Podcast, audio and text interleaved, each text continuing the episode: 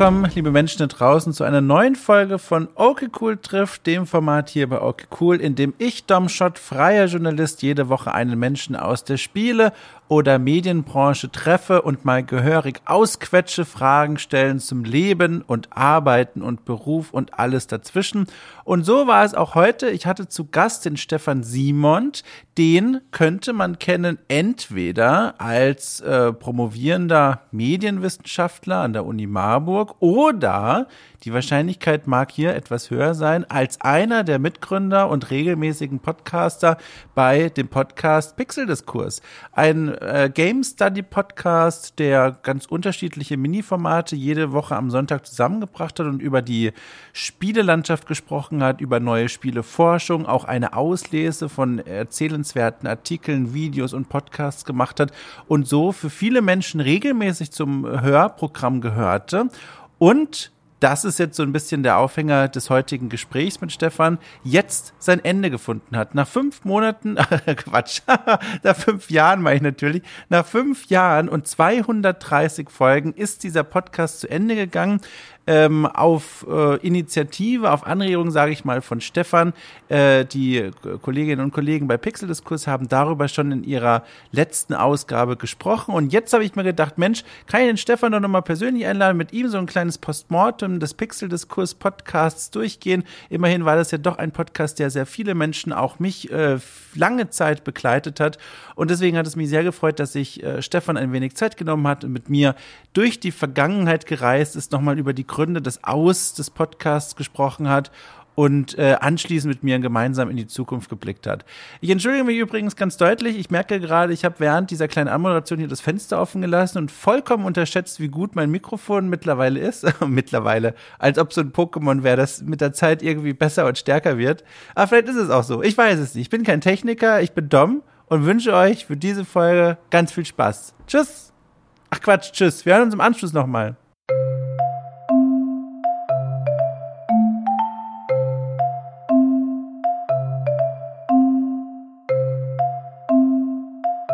Fühlt sich für mich sehr wochenendig an, denn ähm, ich habe einen neuen Einkauf getätigt, von dem ich dir noch kurz erzählen muss. Und zwar, ich habe eine Kaffeemaschine mir gekauft. Ursprünglich mhm. heraus aus einer Notlage, denn meine äh, traute Kaffeemaschine, die mich wirklich jetzt schon viele Jahre und, und äh, Tassen lang begleitet hat, die ist kaputt gegangen. Und dann habe ich sofort eine neue Kaffeemaschine bestellt, weil Kaffee relativ wichtig für meine Tagesgestaltung ist.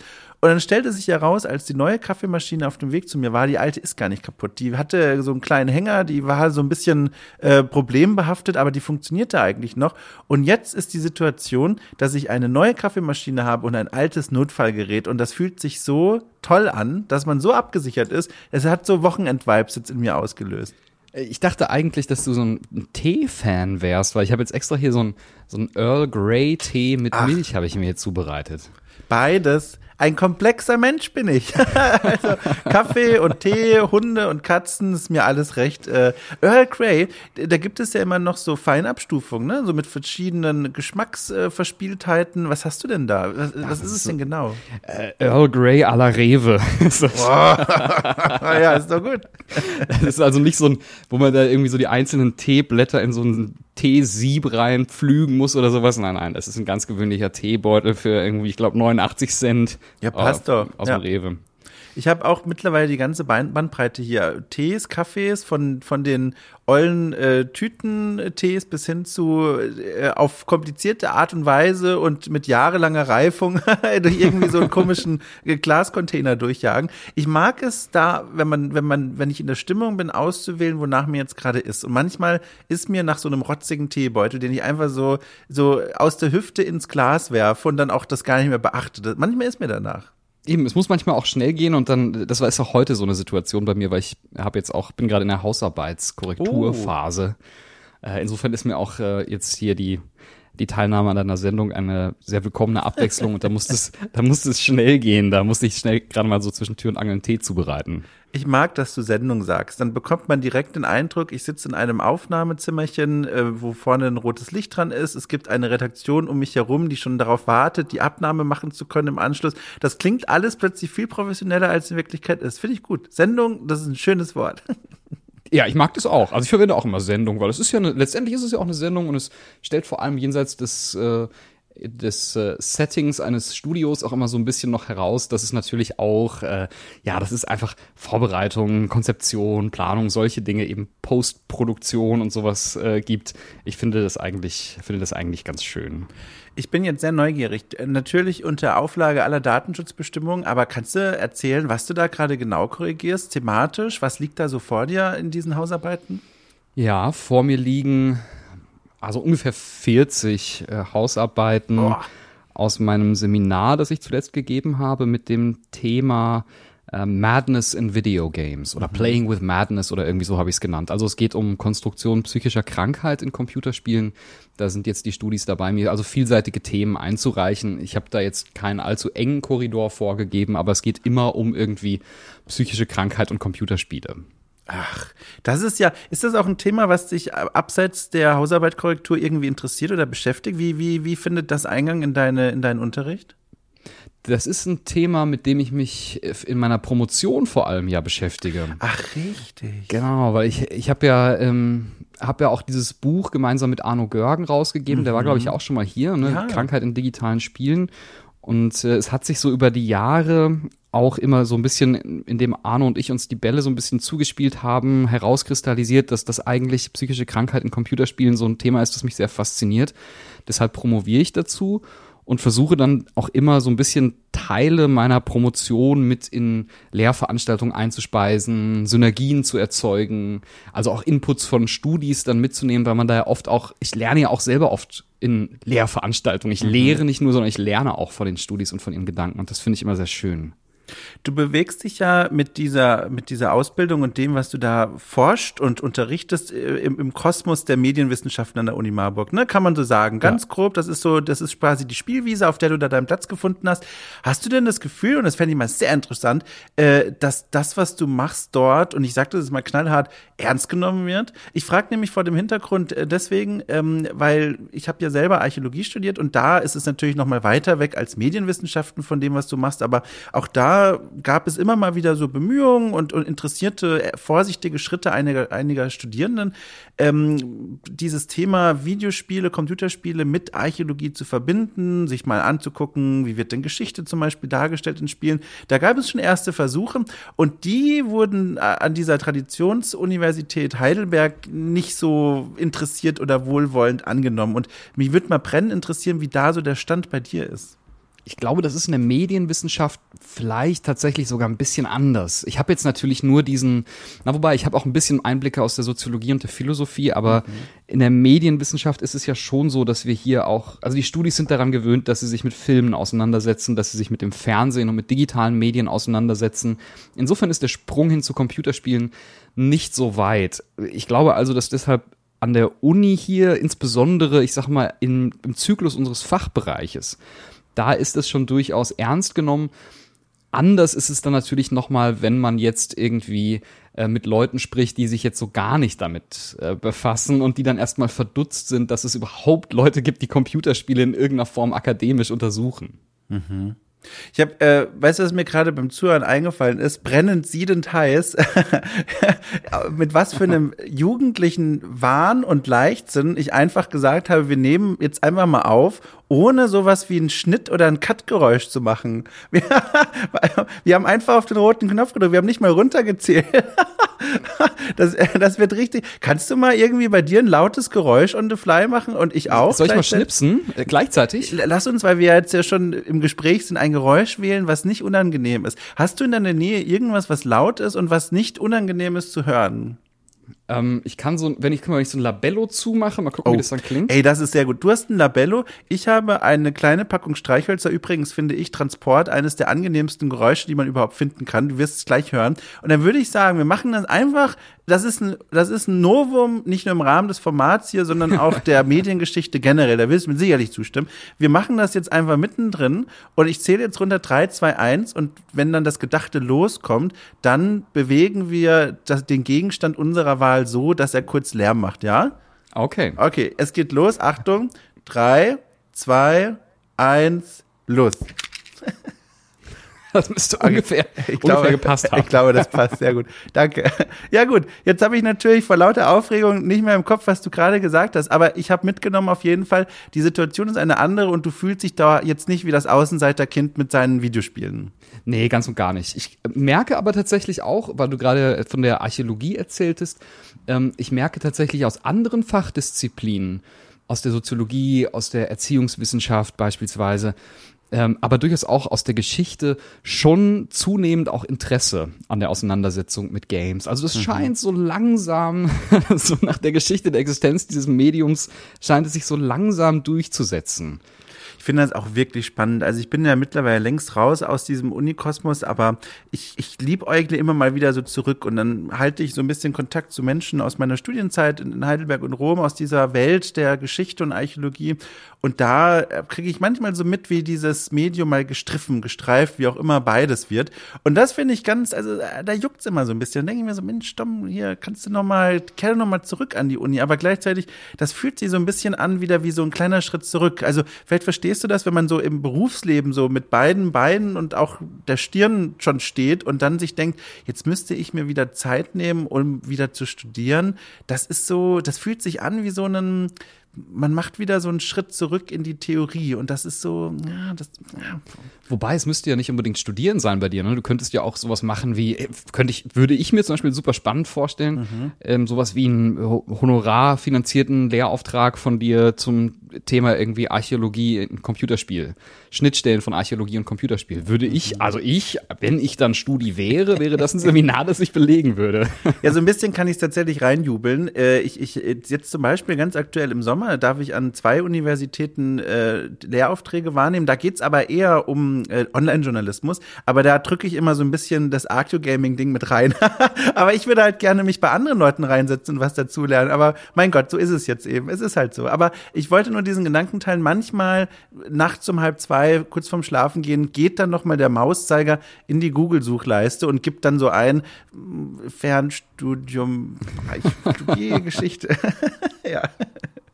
Ja, aber jetzt, ich, ich, muss jetzt mal versuchen, von hier das Gespräch zu drücken in eine Richtung, die mich auch interessiert und äh, was übrigens auch der Anlass war, warum ich dich hier eingeladen habe. Tatsächlich, mhm. ehrlich gesagt, das lässt sich jetzt immer leicht behaupten, aber es stimmt wirklich, du standst schon längere Zeit auf meiner riesengroßen Okay Cool Gästeliste.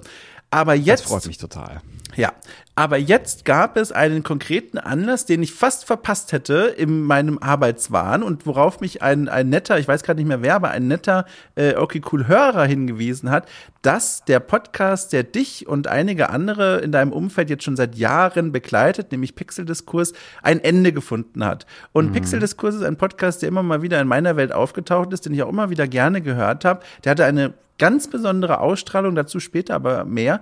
Ähm, und der hat jetzt ein Ende gefunden und dachte ich mir, das ist doch ein wunderbarer Einla Anlass, jetzt endlich mal dich einzuladen und das nochmal unter anderem so ein bisschen mit dir aufzuarbeiten. Und ich finde es schön, ich glaube, es ist vielleicht für dich gar nicht so einfach, kann ich mir vorstellen, äh, dich jetzt nochmal, dass du dich diesem Thema jetzt nochmal entgegenstellst und nochmal mit mir so ein bisschen Revue passieren lässt. Was ist da eigentlich passiert? Ja, es ist also ganz im Gegenteil. Ich freue mich eigentlich sehr, dass ich diese Gelegenheit dazu hier bei dir bekomme, denn das es sind ja schon auch ereignisreiche Zeiten. Es waren mhm. auch irgendwie krasse zwei Wochen jetzt, sage ich mal, zwischen der Ankündigung und dann des Endes und dann halt das ja auch immer so nach. Ne? Muss man mal überlegen, fünf Jahre haben wir gepodcastet. Das ist ein hohes Alter für, für einen Podcast.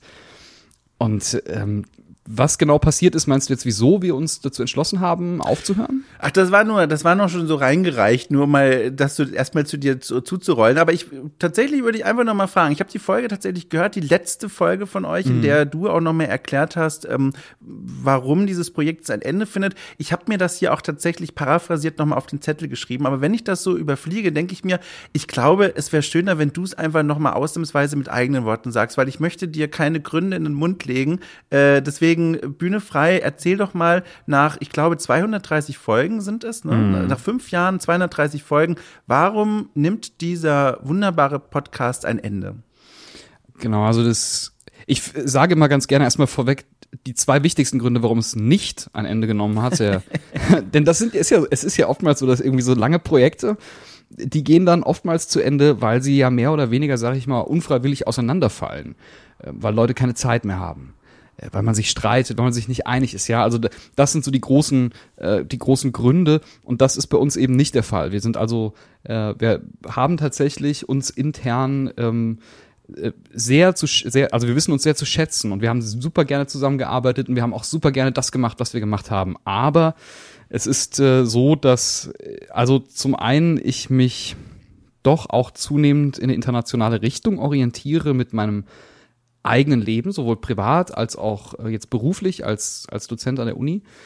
Und ähm, dann habe ich aber vor allem auch gemerkt, das ist so eine Erkenntnis, die sich ich sag mal, ungefähr vor einem Jahr zunehmend manifestiert hat, dass immer auch mal wieder Leute zu mir gekommen sind und gesagt haben, das klingt eigentlich total spannend, was du da machst mit Pixel-Diskurs.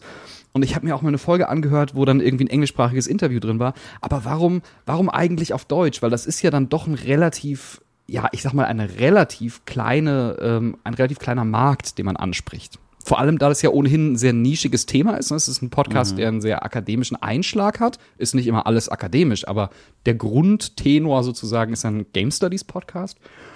Und äh, damit sind, ist natürlich nochmal das mögliche Publikum zusätzlich verkleinert. Und dann kam es eben innerhalb der letzten Monate zunehmend dazu, dass ich also neue Kontakte geknüpft habe, dass sich äh, Zusammenarbeiten, Kooperationen ergeben haben und ich dann irgendwann gesagt habe, es wird jetzt äh, für mich für mich wird es jetzt Zeit, etwas Neues anzufangen. War das denn ein, ein langes Durchringen für dich oder war da dann, als sich diese neuen Möglichkeiten ergeben haben, für dich relativ schnell klar, so, das wird alles nicht mehr unter ein Dach passen und dann lieber den Schlussstrich ziehen? Das war, wie du schon sagst, ein langes Durchringen, denn ich wollte auch ungern Pixeldiskurs loslassen. Das ist ja so ein wirklich wichtiger Bestandteil von meinem Leben geworden. Das ist mhm. keine Übertreibung. Wenn man das jede Woche macht, jede Woche eine Sendung vorbereitet, ja, ich meine, du kennst das ja, mhm. dann, äh, das, das, das, man wächst einfach auch äh, in dieser Rolle und man wächst mit dieser Rolle zusammen als Podcast-Host. Und ähm, dann war es für mich eine extrem, extrem schwerwiegende, auch eine extrem schwierige Entscheidung. Aber ich finde es auch besser, lieber zu sagen, man bringt ein Projekt zu Ende, man steuert es sozusagen in einen sicheren Hafen worauf ich sehr stolz bin, dass uns das mit Pixel-Diskurs gelungen ist nach all den Jahren. Man steuert es in einen sicheren Hafen und fängt dann was Neues an, als dass man irgendwie sagt, man äh, ja schleift dann irgendwie noch so äh, Pixel-Diskurs vielleicht noch irgendwie mit durch oder irgendwie ändert den Turnus oder versucht irgendwie Pixel-Diskurs auf Englisch, aber das ist ja schon allein vom Namen her, ist das schon sehr unzugänglich. ja, stimmt. das, äh, das kann man ja niemandem vermitteln. Also ich glaube, das würde einfach nicht so gut funktionieren und dann bringe ich es lieber zu Ende also wirklich, so sehr es mich auch schmerzt, bringe ich dann so ein Projekt lieber zu Ende und fange was Neues an. Dann wieder mit, mit neuem Enthusiasmus.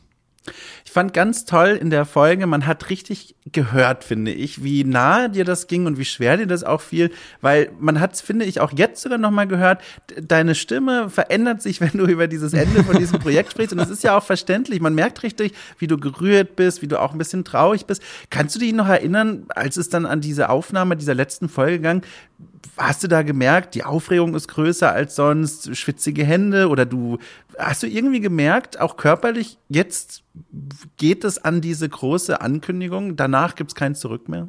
als wir tatsächlich in der Aufnahme waren, als wir angefangen haben mit der Aufnahme und wir saßen dann ja zu viert zusammen, zwar jetzt Corona-bedingt leider nicht in einem Raum, das haben wir früher immer gemacht, aber äh, dann zumindest digital. Ähm, aber ja, tatsächlich, wir waren einer dieser Podcasts, die, glaube ich, drei Jahre lang haben wir wirklich zusammen in einem Raum gesessen und gepodcastet jede Woche. Das ist auch eine wirkliche Rarität in diesen Zeiten. Mhm.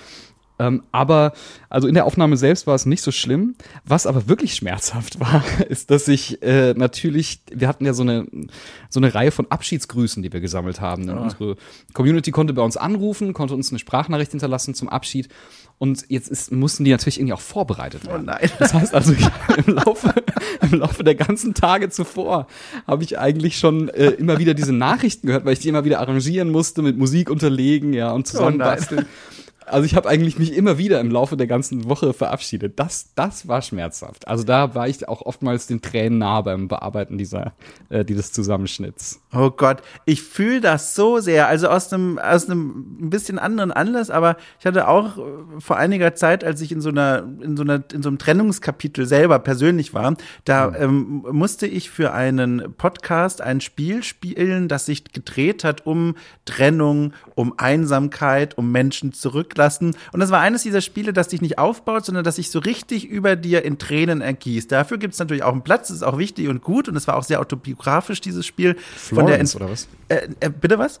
Florence? Nee, nee, nee, äh, Still Stand heißt das. Ein, ein oh. wunderbares äh, Spiel, das ich an der Stelle mal direkt hier empfehlen kann. Eine, eine Art spielbarer Comic. Äh, jedenfalls mhm. das Spiel, das hat mich da sehr mitgenommen. Und das war halt hart und ich konnte mich dem halt auch nicht entziehen, weil ich musste das machen. Und ähnlich war es bei dir ja wohl auch. Und ich hatte schon gedacht, als ich die Folge und diese Grüße gehört habe, mein Gott, hoffentlich musste er das nicht machen. es ist ja aber auch toll, wenn man dann irgendwie so in dieser wöchentlichen Routine äh, äh, man, zu manchen Folgen bekommt man mehr Feedback, zu anderen weniger. Und sicherlich ist es auch so, dass man dann mal irgendwie auf Veranstaltungen ist oder Vorträge hält. Da habe ich immer ganz besonders schöne Erfahrungen gemacht, wenn dann Leute irgendwie auf mich zugekommen sind, die mich dann aus der Sendung kannten.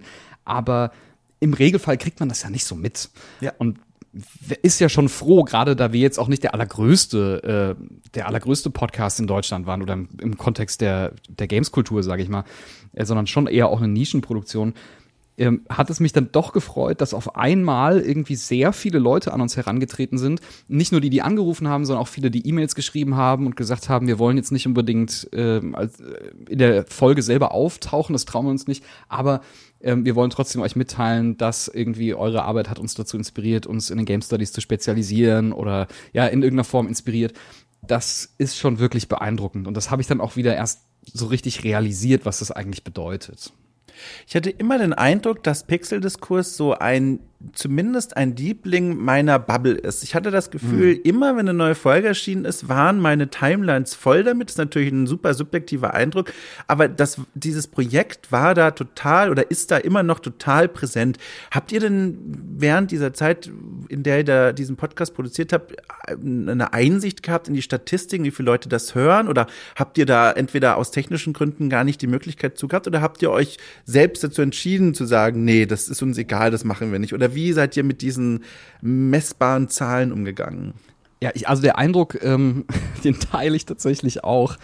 Denn es ist ja schon so, dass wir uns recht spezifisch an Leute ja auch gerichtet haben, die im deutschsprachigen Bereich in den Game Studies geforscht haben oder eben auch, also viele Leute, die uns gelauscht haben, sind irgendwie im Journalismus aktiv in, den, in der Games-Branche oder eben Studis an Unis. Und das waren so im, ich habe gerade versucht, nochmal hier drauf zuzugreifen, aber ich habe das Passwort jetzt gerade nicht gespeichert. Ähm, oh, doch, habe ich. Also es sind ungefähr 1500, meine ich, gewesen, mhm. die wir so durchschnittlich im Monat hatten. Und wenn ich sage durchschnittlich, dann ist es, manchmal ist es etwas drunter gefallen und es gab natürlich dann noch einzelne Folgen, die dann so als Ausreißer nach oben äh, fungiert mhm. haben.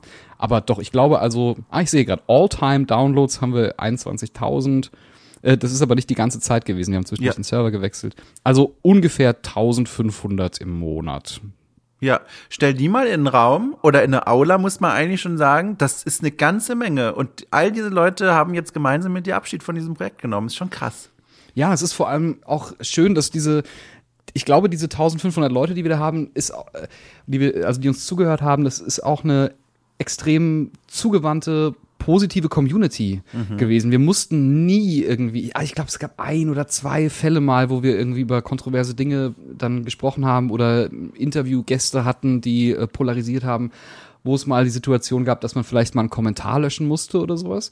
Aber im Großen und Ganzen mussten wir nie groß ähm, uns um Moderation Gedanken machen oder sowas, sondern da kam so viel äh, kam schon zurück an konstruktiven Impulsen, Leute, die teilweise also wirklich ganze, ja, also kleine Essays bei uns in die Kommentare geschrieben haben, um ihre, um ihre Position darzulegen. Also wirklich, äh, das hat mich wirklich auch total beeindruckt und mich dann auch eben zunehmend motiviert zu sagen, das ist doch eigentlich ein Format, das ist so nischig, ja. 1500 ist natürlich nicht viel im abstrakten Sinne oder im, im allgemeinen Sinne, aber das ist doch vielleicht eine Möglichkeit dann zu sagen, dann bringt man es eher auf eine internationale Bühne, und hat dann vielleicht eben nochmal einen etwas größeren Outreach, kann dieses Programm nochmal irgendwie einer größeren Zuhörerschaft auch vorstellen und hoffentlich die 1500 mitnehmen. Ja, genau, zumal genau richtig. Vorausgesetzt, sie verstehen es natürlich mit der Sprache, die verliert man ja nicht zwangsläufig, das ist vollkommen richtig. Um mal kurz so ein bisschen in die Vergangenheit des Podcasts abzutauchen. Du hast da gerade schon was ganz Spannendes gesagt, nämlich es gab da ein, zweimal polarisierende Folgen beziehungsweise polarisierende Gäste. Kannst du mal eine dieser Folgen uns so ein bisschen in diese Vergangenheit zurückholen und mal erzählen, was da war, an welche Folge du gedacht hast und wie sich das dann da alles äh, im, im Zuge dieser Ausstrahlung der Folge entwickelt hat? Ja, das war, also eine, die ich noch in Erinnerung habe, war ein, ein Gespräch zu Kingdom Come Deliverance, Rassismus Ach. in Kingdom Come Deliverance. Das war ja, die Debatte hast du ja sicherlich auch ähm, mitverfolgt und dich auch sehr aktiv daran beteiligt. Und ähm, das war eine der Folgen, ähm, da hatten wir, ich will jetzt gar nicht, das ist jetzt unhöflich, ich habe den Namen leider vergessen von dem Kollegen. Ähm, der den Beitrag geschrieben hat, äh, Le Petit Capot, ist sein Nickname gewesen, das weiß ich mhm. noch. Ähm, und diese Geschichte um Daniel, David Wafra oder Daniel Wafra und äh, Kingdom Come Deliverance aufgearbeitet hat, diesen Impuls gegeben hat zu der Debatte und wir hatten ihn in der Sendung zu Gast und daraufhin gab es dann so ein bisschen ähm, kamen dann so ein paar Leute, die scheinbar dann festgestellt haben, man könnte sich ja Pixel-Diskurs mal annehmen, obwohl wir wirklich also ein Gespräch, ich habe ja, ich habe ihn ja nur interviewt. ich habe hab natürlich auch im Interview äh, Positionen bezogen, aber ich beziehe ganz gerne auch mal dann Positionen, um hauptsächlich meinen Gesprächspartner oder meine Gesprächspartnerin herauszufordern und weniger, weil es meine eigene Position ist. Ähm, und äh, da kamen dann irgendwie ein paar jetzt wirklich also schräge Kommentare, die mich dann auch durchaus beunruhigt haben und wo ich dann auch festgestellt habe, also äh, wir standen ja nur ganz am Rande im Fokus mhm. und unser Gast aber die ganze Zeit äh, zu diesem in diesem Zeitraum und das hat mir dann so leid getan, dass dann irgendwie also so ein Druck, so ein Hass auf einen zukommt, weil man ein Essay schreibt und, und weil man sich dann Gedanken machen muss, hm, ist eigentlich irgendwo meine Adresse im Internet, ähm, kann man irgendwas rausfinden über mich?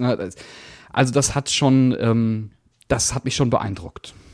Ganz kurz äh, für all jene, die die Diskussion nicht im Kopf haben oder nicht mitbekommen haben, äh, in zwei Sätzen Kingdom Come Deliverance, ein Rollenspiel, das so im böhmischen Mittelalter spielt und sich selbst auf die Kappe schreibt. Das ist eine von den zwei großen Punkten, an denen sich die Diskussion das Spiel aufgehängt haben, dass es eine Vergangenheitszeitreise ermöglicht, also so klassisches Versprechen von wir haben ein Spiel, das die Vergangenheit abbildet, in Anführungszeichen, wie sie war und wenn ihr das spielt, dann werdet ihr die Vergangenheit bereisen können. Und der zweite große Kritikpunkt hängte sich auf an, ach, also um es mal ganz kurz, äh, also um es ganz grob runterzubrechen, an dem Auftreten des Entwicklerteams, vor allem des Chefentwicklers, wo man den Eindruck hatte, es besteht durchaus die Möglichkeit, dass dieser Mensch aus einem extrem rechten politischen Feld kommt. Und die Implikation, die das für das Spiel bedeuten würde, das war eine Diskussion, die auch die deutschsprachige Presse einige Wochen lang beherrscht hat. Nur ganz kurz, äh, um die Menschen mit reinzuholen. Hat es denn genau? Also das ist kenne, vielleicht auch nur, wenn, ja, ich, wenn ich eine, ja. nur wenn ich eine Analogie da äh, ziehen Gerne. darf. Das ist eine ähnliche Debatte um die Frage nach Autor-Werk-Beziehung, die man ja. hatte, äh, vielleicht mit äh, Harry Potter, J.K. Rowling.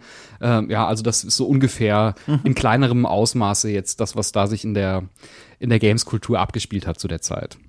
Hast du denn im, im, im Anschluss an die Folge und im Anschluss an die Reaktion, die du da bekommen hast, die ja auch wirklich heftig klingen und auch wenn du dir solche Gedanken gemacht hast, wie kann man meine Adresse rausfinden und so weiter, auch illustrieren, wie nahe dir es in dem Moment ja wohl gegangen sein muss, hat das irgendwie deine Arbeit in diesem Format oder auf die Art und Weise, wie du Menschen dann begegnest, verändert? Hat das irgendwas mit dir gemacht?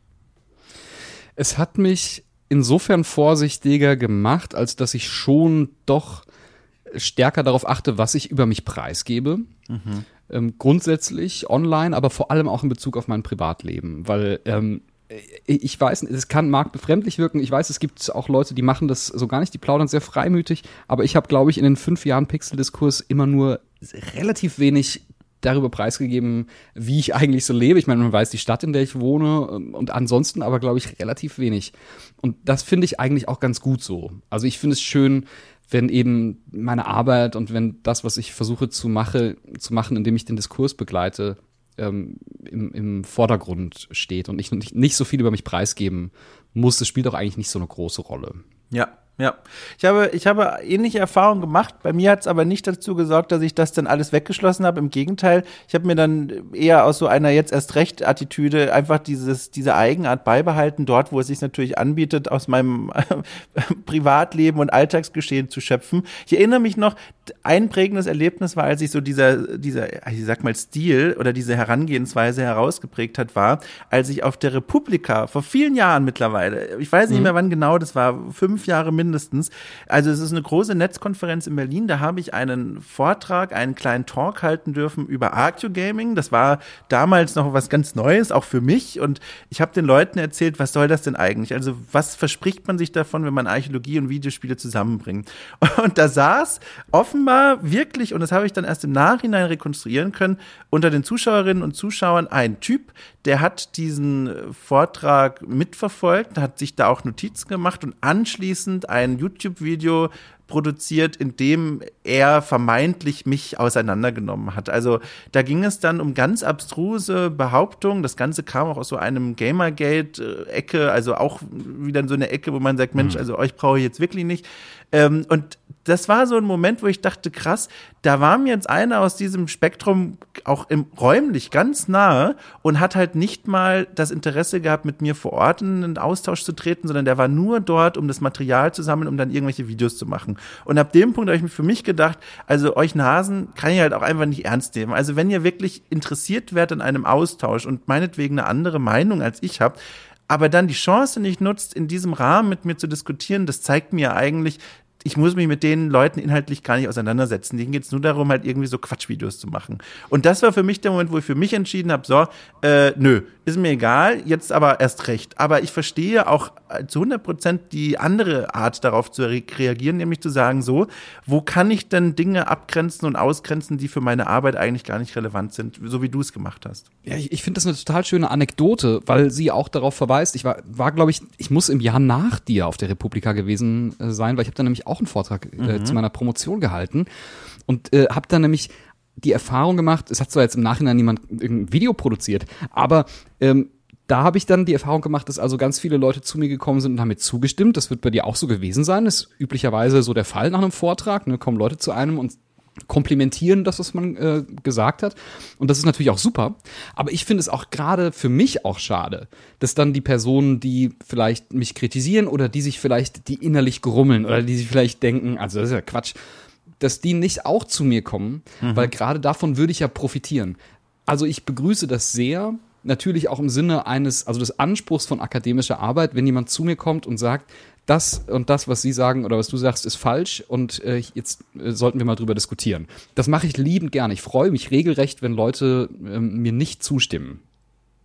Ja, also da bin ich auch ganz bei dir. Also das wird jetzt vielleicht so ein bisschen weg, aber das ist auch was, was ich immer mehr zu schätzen lerne, auch jetzt im Rahmen meiner Arbeiten mit, mit Podcasts, auch in Auftragsproduktion für The Pod zum Beispiel, wenn ich in eine Situation komme, in denen es grundsätzlich eine ganz unterschiedliche Haltung gibt. Also so ein Vorzeigebeispiel, an dem ich mich ja immer mal wieder, wo die Leute fast schon fordern, dass ich geradezu in den verbalen Ring steige, äh, die Diskussion um Anno, Anno 1800, dieses ne, Aufbausimulation Zivilisation, das im 19. Jahrhundert spielt, aber Sklaverei ausblendet. Das ist ja eine nicht enden wollende Diskussion, zu meinem, in meinem, zumindest in meinem Kopf, wo man sich da positioniert als Kritiker. Und ich akzeptiere und anerkenne, wenn Leute sagen, so ein Thema hat in so einem Spiel nichts zu suchen. Aber ich finde die Diskussion halt interessant. Und ich freue mich da immer, wenn es dann da so Möglichkeiten gibt, sich darüber auszutauschen. Aber ich glaube, ach, das führt jetzt auch zu weit. Jetzt führst du mich hier in, in thematische äh, Spiralen. Da wollte ich ja gar nicht hin. Ich möchte zurück zum äh, Pixel-Diskurs-Podcast. Und zwar, ich würde mal auch gerne ganz weit in der Vergangenheit graben, weil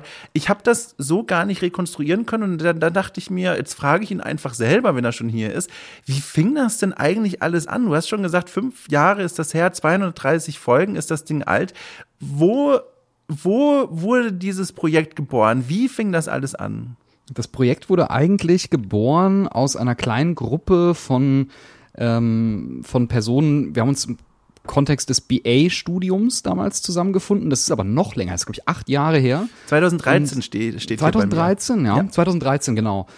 Und haben dann, wir haben, wir waren zu dem Zeitpunkt etwas frustriert davon, dass es an der Uni, an der wir studiert haben, nicht so wirklich viel zu Game Studies gibt. Mhm. Das war damals, muss man ja schon sagen, damals auch der Fall.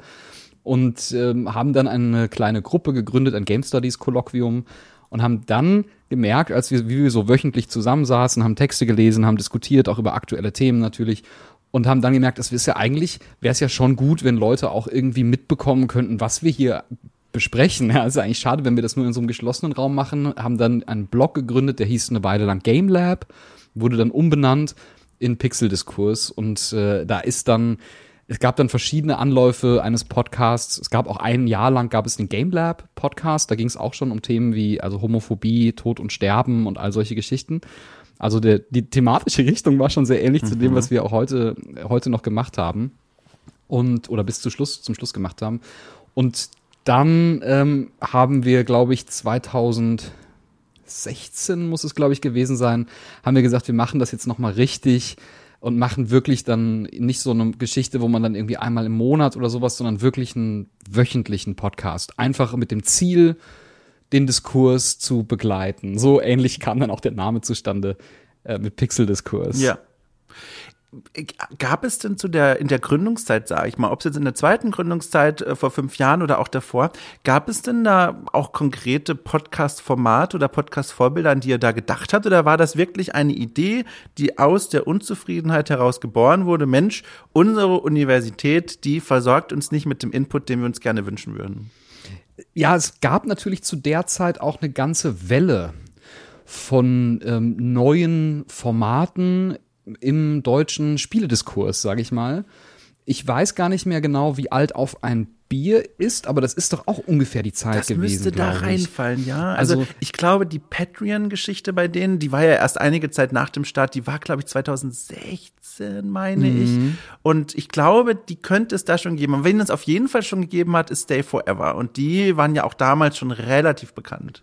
Genau, Stay Forever gab es. Auf ein Bier ist, glaube ich, relativ kurz nach uns gekommen. Und es gab aber auch dann jetzt jenseits des Podcast-Spektrums gab es vor allem, was uns wirklich inspiriert hat und uns gezeigt hat, dass das geht, das Erscheinen der WASD. Ach. Ähm, das war damals äh, wirklich für mich auch so ein Moment. Ich habe, als die WASD erschienen ist, das erste Mal habe ich noch bei einem konventionellen Games-Magazin gearbeitet, bei einem Online-Magazin und äh, habe dann da in dem Kontext äh, so diese Idee gehabt, man könnte ja auch mal auf ja auf so ja Bu Bücher und und Magazine und sowas selbst eingehen, also so ein bisschen in reflexiven Diskurs mit mit dem äh, äh mit Computerspielen, Computerspielpublikationen gehen. Hab die WASD rezensiert, sozusagen, obwohl ich eigentlich immer nur Spiele rezensiert habe und dann gemerkt, wow, das hat mir, das hat mir wirklich so die Augen geöffnet und auch gezeigt, äh, was man eigentlich, wie man eigentlich über Spiele anders sprechen kann. Dieser Gestus des New Games Journalism. Das war, glaube ich, einer so der zentralen Impulsgeber, weshalb wir uns gedacht haben, das kann man, das kann man wirklich machen, das kann wirklich funktionieren. Wenngleich die WASD jetzt auch nicht wirklich, das ist ja keine akademische Publikation, ist kein Journal und das will sie ja auch nicht sein aber sie ist eben auch nicht irgendwie einfach eine, ja, ein Testbericht irgendwie in der Computerbildspiele. Und ich fand das toll. Also und habe dann, äh, hab dann eben auch zunehmend darauf hingearbeitet, äh, ein solches Format in Podcast-Form ins Leben zu rufen. Da war auch, glaube ich, Christian Schiffer war, glaube ich, auch einer unserer ersten Gäste damals. Mhm. Also genau, du hast schon am Rande erwähnt, aber nur zur Sicherheit WASD, so ein kleines Büchlein kann man sich vorstellen, das regelmäßig erscheint, eine äh, und, Artikel anbietet, die geschrieben werden von häufig Kulturwissenschaftlerinnen, Kulturwissenschaftlern, aber nicht nur, sondern natürlich auch Journalistinnen, Journalisten und allen möglichen Menschen, die eigentlich interessante Dinge zu spielen als Kulturmedium zu sagen haben. Das heißt, wie du schon beschrieben hast, da gibt es dann keine Tests klassische, sondern höchstens Persiflagen auf Tests. Da gibt es Texte, die aus der Sicht einer Katze meinetwegen geschrieben sind, solche Dinge. Also so kleine Experimente, die sich irgendwie positionieren zwischen Game Studies und Spielejournalismus. So könnte man das eigentlich umreißen, glaube ich. Fantastisch, ja. Da gibt's, ich erinnere mich an einen Beitrag, wo GTA 5, was zu der Zeit ja irgendwie auch der totale Hype war, rezensiert wurde, aber nur als Golfsimulation. Ja, ja, das stimmt, ja. Ja, ich habe bei mir mal das Phänomen, wenn ich die lese, ich, also ich finde ja auch fantastisch klar, aber wenn ich die lese, denke ich mir ganz oft so ein bisschen auch mich ärgernd, boah, das ist eine Idee, die hätte ich auch gerne gehabt. Also es ist so eine, ich bin da mal hin und her gerissen zwischen so tolle Sachen und so ärgerlich, dass ich die Idee nicht hatte. Ja, ich habe da mal versucht, tatsächlich auch was einzureichen. Und da bin ich aber dann irgendwie, ich glaube, in einer späteren Auswahlrunde bin ich dann wieder rausgeflogen. Zu dem Zeitpunkt war ich noch ich sag mal, in meinem, in meinem früheren Bachelorstudium, glaube ich, und hatte noch so diese Idee davon, das dann irgendwie auch akademisch zu rahmen und das ist ja. da nicht so, das hat nicht so gut geklappt. Ich war auch noch nicht versiert genug, um das irgendwie gut beurteilen zu können, was ich da eigentlich von mir gebe. Äh, insofern bin ich vollkommen berechtigt auch rausgeflogen. Aber ja, also das ist, das ist das Ausmaß meiner Bewunderung auch für die WASD. Du, du hast eben äh, im Nebensatz gesagt, du hast in dieser Zeit als Online-Redakteur gearbeitet. Das wusste ich gar nicht. Was mhm. war denn das da? Wo war das denn? Ich habe, boah, das ist aber schon super lange her. Also ich habe, ich habe vor, ich habe glaube ich 2000 lass mich sagen, 2009 oder sowas habe ich angefangen und habe das da hatte ich glaube ich meinen ersten Gig irgendwie äh, meinen bezahlten Gig als als Redakteur damals bei so einem E-Sports Format da habe ich überhaupt nicht reingepasst. ich habe hab überhaupt keine Ahnung von E-Sports.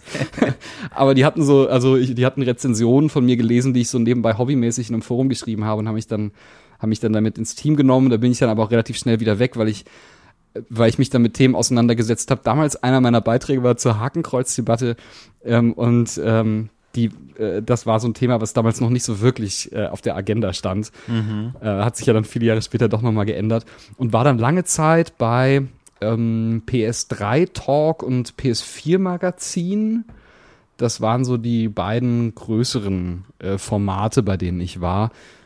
Und bin dann aber, glaube ich, auch 2000, ja doch so 2011, 2012, glaube ich, habe ich dann aufgehört, ähm, erstmal um eine Stelle als äh, studentische Hilfskraft damals anzunehmen und dann aber auch relativ bald, um dann mein eigenes Projekt äh, zu machen, aus dem dann später Pixel-Diskurs geworden ist. Also ich habe schon so ein bisschen was mitgenommen an ähm, jetzt Arbeit im konventionellen Games-Journalismus, sage ich mal.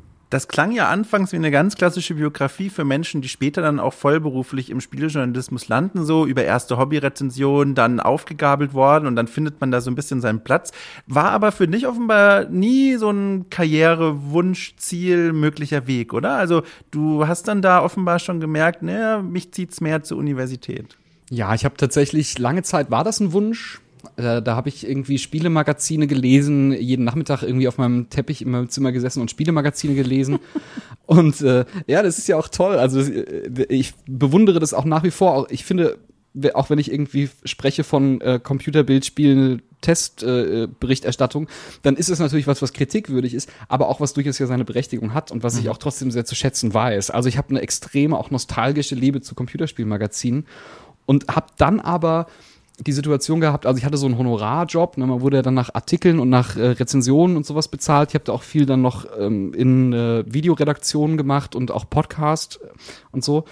Und habe dann aber einen Job angeboten bekommen als studentische Hilfskraft und habe dann gedacht, jetzt muss ich mich, jetzt muss ich mich entscheiden. Ich kann jetzt nicht beides machen und habe dann gedacht, das ist mir jetzt erstmal wichtiger, wirklich in meine in diesen akademischen Bereich einzusteigen, weil das ist eben der Weg. Ne? Studentische Hilfskraft und dann bin ich ja wissenschaftliche Hilfskraft geworden und jetzt wissenschaftlicher Mitarbeiter im Promotionsverfahren. Also ähm, das ist schon der richtige Weg auch gewesen. Ich freue mich sehr darüber und mache dann eben diese Art von spezifischem Games-Journalismus, den ich, äh, die ich jetzt im Moment auch mache, gerne noch nebenbei. Ja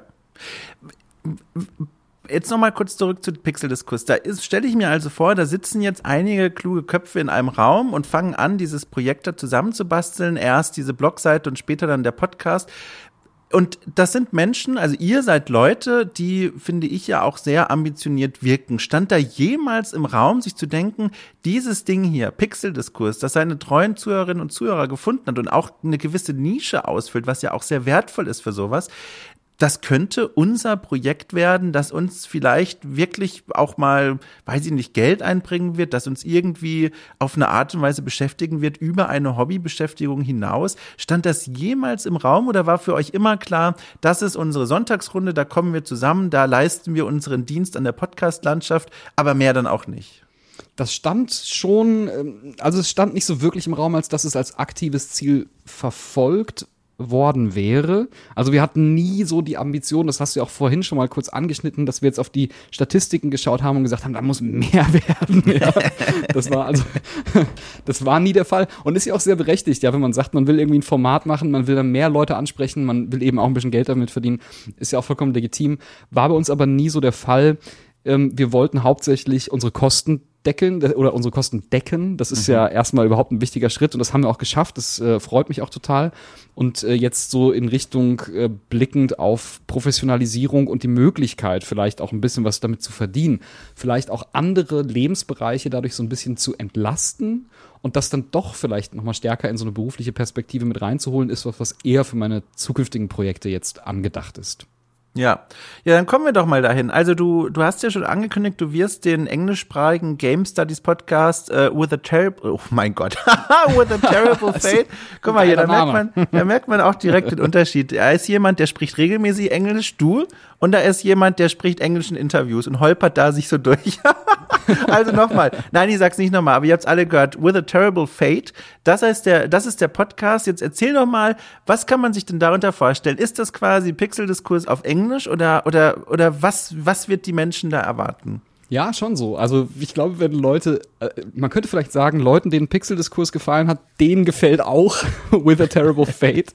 Das ist also erstmal, das ist ein Projekt, das es schon gibt.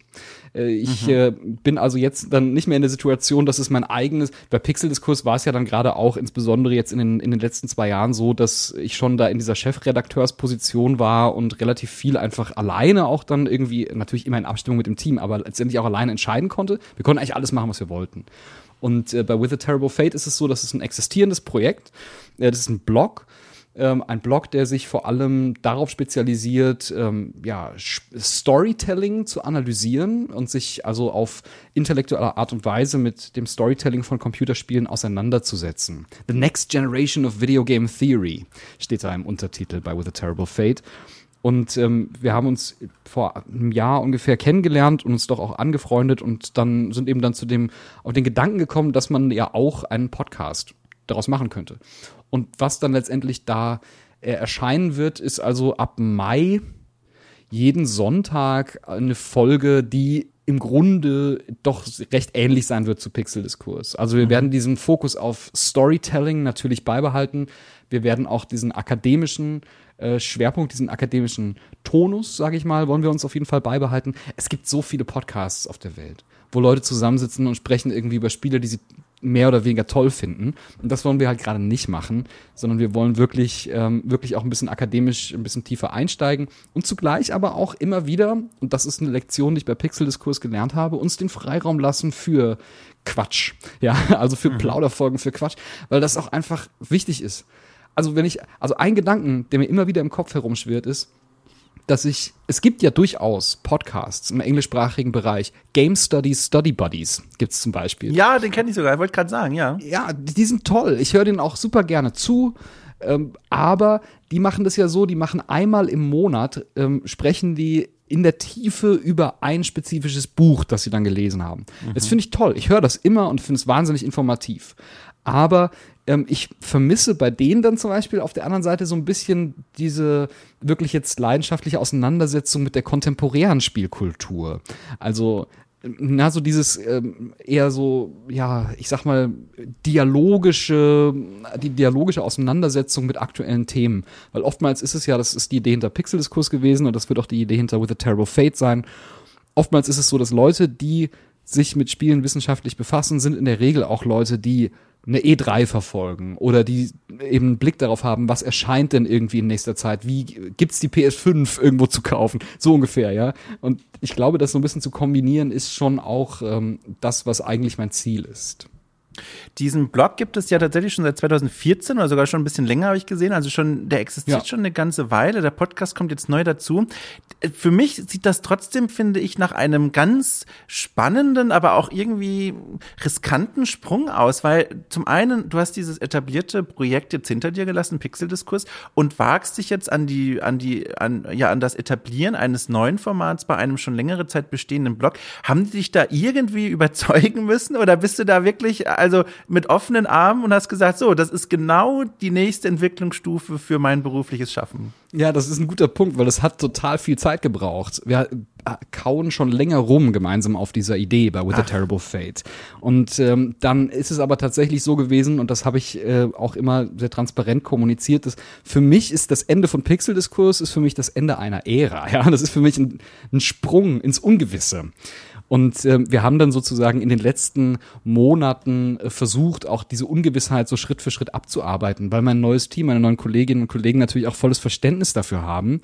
Und ähm, wir haben dann zum Beispiel einen internen Pilot produziert, um einfach mal zu gucken, wie ist es denn, wenn man gemeinsam podcastet? Weil man muss sich dann ja auch committen, das Woche für Woche zu machen und das gegebenenfalls über viele Jahre. Und da muss man erstmal ein Gespür dafür bekommen, wie ist das denn gemeinsam? Haben viel, äh, irgendwie, ich glaube, wir haben fast jede Woche uns irgendwie zusammengesetzt und irgendwie für ein, zwei Stunden einfach gesprochen, um uns so ein bisschen miteinander warm zu werden. Und dann letztendlich auch diesen Trailer, den es jetzt schon online gibt bei With a Terrible Fate, ähm, veröffentlicht, als wir gemerkt haben, wir wollen das eigentlich. Wir haben eine, eine Dynamik, die wir äh, alle sehr schätzen. Und das ist schon, ist schon ein schönes Gefühl auch. Es ist beängstigend und zugleich aber auch irgendwie wahnsinnig aufregend, dieses, dieses neue Projekt jetzt anzufangen.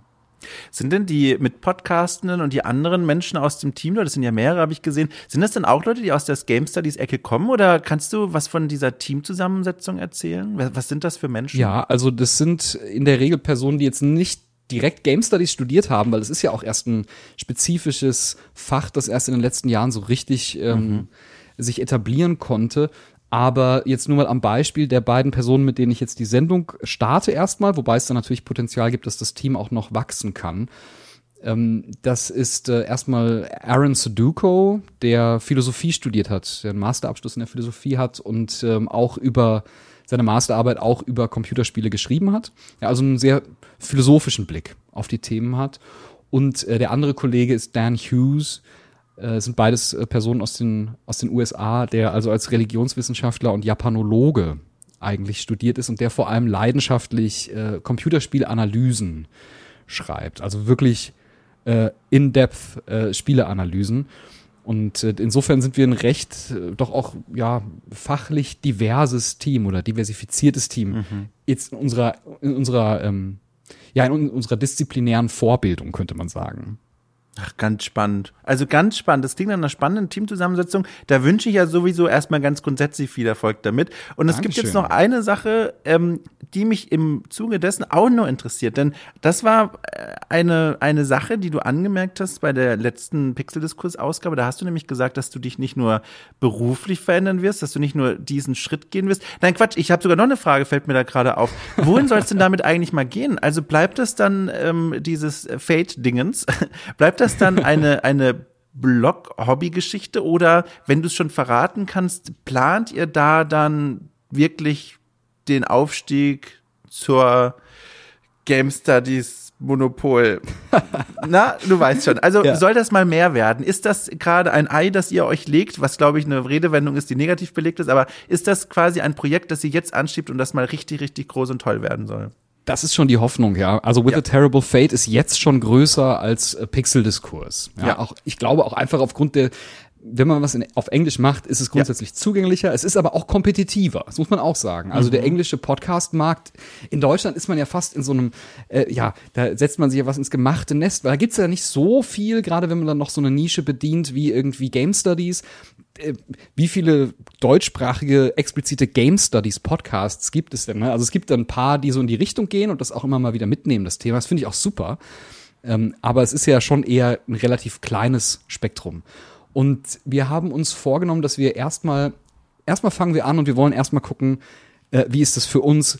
Kriegen wir das gut hin? Ja, schaffen wir das auch, diesen Workload, den wir uns jetzt schon vorgenommen haben? Wöchentliche Sendung. Mhm. Äh, schaffen wir das gut? Und haben deshalb uns jetzt als Prinzip erstmal gesetzt, wir starten eine Patreon-Kampagne, die gibt's ja auch schon, und ähm, fahren aber nach einem ähnlichen Prinzip wie bei Pixel-Diskurs. Nämlich aufgrund der Idee, dass äh, der Zugang zu, ähm, ich sag mal, Wissen und zu Bildung, weil es natürlich auch schon irgendwie nicht nur Unterhaltung sein soll, sondern auch vor allem Bildung, ähm, sollte natürlich kostenfrei sein. Deshalb machen wir erstmal keine irgendwie Exklusivgeschichten, wir machen keine, ähm, keine Paywalls und solche, solche Sachen, sondern Leute, die uns unterstützen wollen, die können das tun und dann gucken wir mal, wie weit wir damit kommen. Und wenn wir dann merken, das wäre natürlich eine große Hoffnung auch, nach vielleicht irgendwie drei, vier Monaten, dass man merkt, das ist wirklich, da gibt es großes Interesse dran, dann könnte man eben auch überlegen, ob wir dann nochmal spezifischere Formate etablieren, die man dann eben bei Patreon oder sowas bekommt. Mhm. Das müssen wir aber dann mal schauen. Also die Hoffnung für mich wäre tatsächlich auch schon gerade da, ähm, in, im Kontext der Pandemie ist jetzt die finanzielle Lage auch nicht unbedingt eine, die sich verbessert, dass man möglicherweise auf gewisse äh, Zusatzertüchtigungen äh, verzichten kann, äh, indem man sich eben auch so ein Projekt dann aufbaut, was hoffentlich auch ja gewürdigt wird. Und ich meine, Patreon Support ist ja auch eine Form von, von Würdigung. Ja, also ganz, ganz spannend. Im Mai geht's los. Ich drücke ganz doll die Daumen Danke. und kann jetzt einbiegen auf die Straße zu der Frage hin, äh, die ich eben schon stellen wollte, bevor mir die andere nochmal einfiel. Und zwar hast du im Pixel-Diskurs, wie gesagt, angedeutet, ja, was, was heißt angedeutet, du hast es gesagt, dass du auch äh, deinen Wohnort verändern wirst. Du wirst mhm. wegziehen, umziehen, aktuell wohnhaft im wunderschönen malerischen Marburg. Mhm. Äh, und jetzt ist natürlich die große Frage, die mich interessiert, Kannst du es denn verraten? Wohin geht denn jetzt wortwörtlich deine Reise? Es ist noch so ein bisschen schwierig, weil ich das selber noch nicht so genau weiß. Ach, ja. Aber also was eigentlich ziemlich feststeht, ist, dass wenn meine Promotion abgeschlossen ist, und das wird spätestens im Frühling 2023 der Fall sein, dann ähm, werde ich werde ich Marburg verlassen.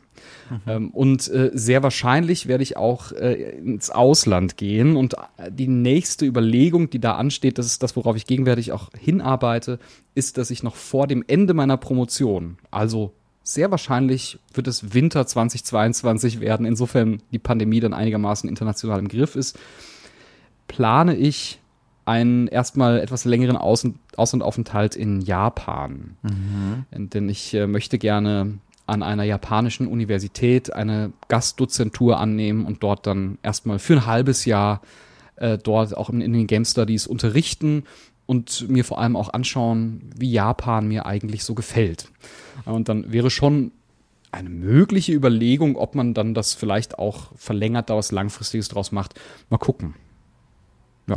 Das ist ja super spannend, ey. Von Marburg nach Japan. Was ist das denn? Das ist ja großartig. das ist ja richtig spannend. Kannst du auch in Japan verraten, wo genau? Also bisher ist der Zielort, an dem es am wahrscheinlichsten aussieht, dass es klappt, Nagoya. Mensch. Das wäre also da, ja, südlich von Mount Fuji.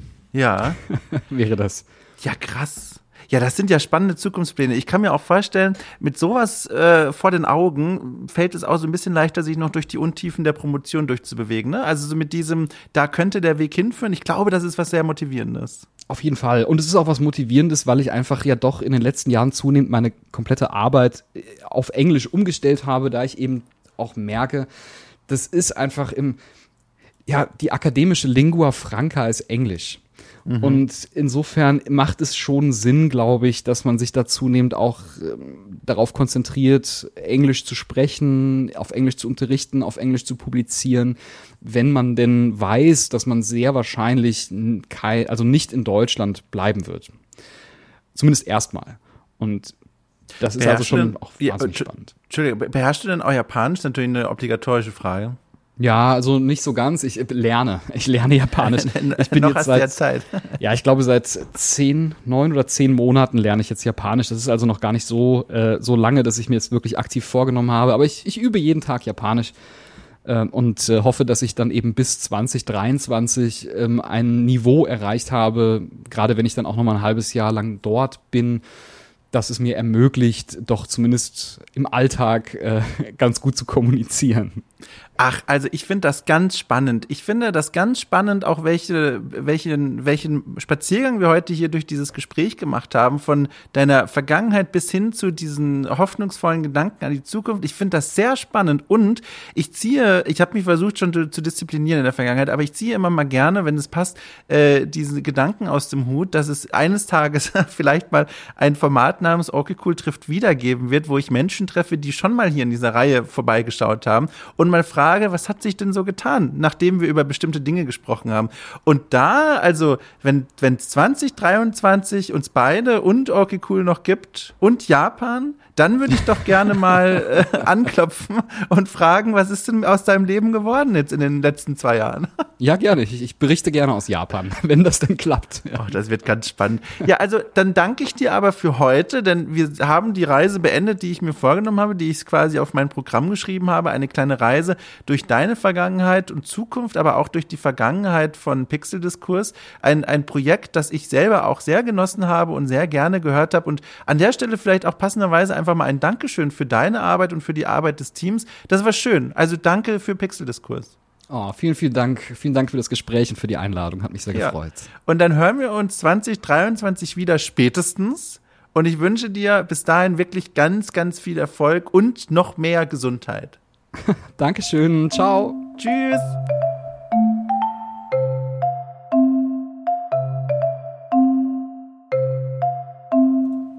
Alter, fast den roten Knopf nicht getroffen. Hallo, hier bin ich nochmal, wie angekündigt, wie versprochen. Äh, eine kleine, ich weiß gar nicht, was ich jetzt sagen soll. Also normalerweise, diejenigen, die den Podcast schon kennen, wissen, hier, hier hinten wartet immer noch eine kleine Verabschiedung auf euch. Ähm, und jetzt war ich kurz irritiert, weil ich mir dachte, vielleicht hört ihr auch mal neue Leute noch zu. äh, ach komm, ist wieder alles durcheinander jetzt. Also jedenfalls, das war mein Gespräch mit Stefan. Es hat mir großen Spaß gemacht. Der hat mich nach dem Gespräch noch mit dem falschen Vornamen angesprochen, hat mich René genannt. Also man kann sagen, wir sind im Rahmen dieser Stunde sehr nah gerückt. Er kannte meinen Vornamen am Ende immer noch nicht. Nein, Quatsch, er hat sich vertan. Er hat mich, hat sich entschuldigt, er hat mir geschrieben, er hat gesagt, sein Kollege heißt René und er hat mein Nickname in dem Aufnahmeprogramm gelesen der nicht René heißt, aber so ähnlich. und äh, dann den Namen sich vertan. Ist ja auch egal. Jedenfalls war ein tolles Gespräch, hat mir großen Spaß gemacht. Und ich äh, wünsche euch da draußen alles Gute. Wir hören uns spätestens am Sonntag, außer ihr gehört zu den Menschen, die okay cool auf Steady unterstützen. Mein Gott, das Fenster ist immer noch offen. Äh, auf Steady kann man dieses äh, Programm hier unterstützen äh, mit knapp 5 Euro. Und wenn man das tut, bekommt man nicht nur meinen Dank, sondern auch, das möchte ich gerne an der Stelle mal erwähnen, einige äh, regelmäßige Sonderformate, in denen ich Spieleklassiker nachhole, mit Gästen bespreche, in denen ich Rechercheformate aufziehe. All solche Dinge. Schaut es euch mal an, ist verlinkt in den Folgenbeschreibungen. Und ansonsten bis nächste Woche. Tschüss.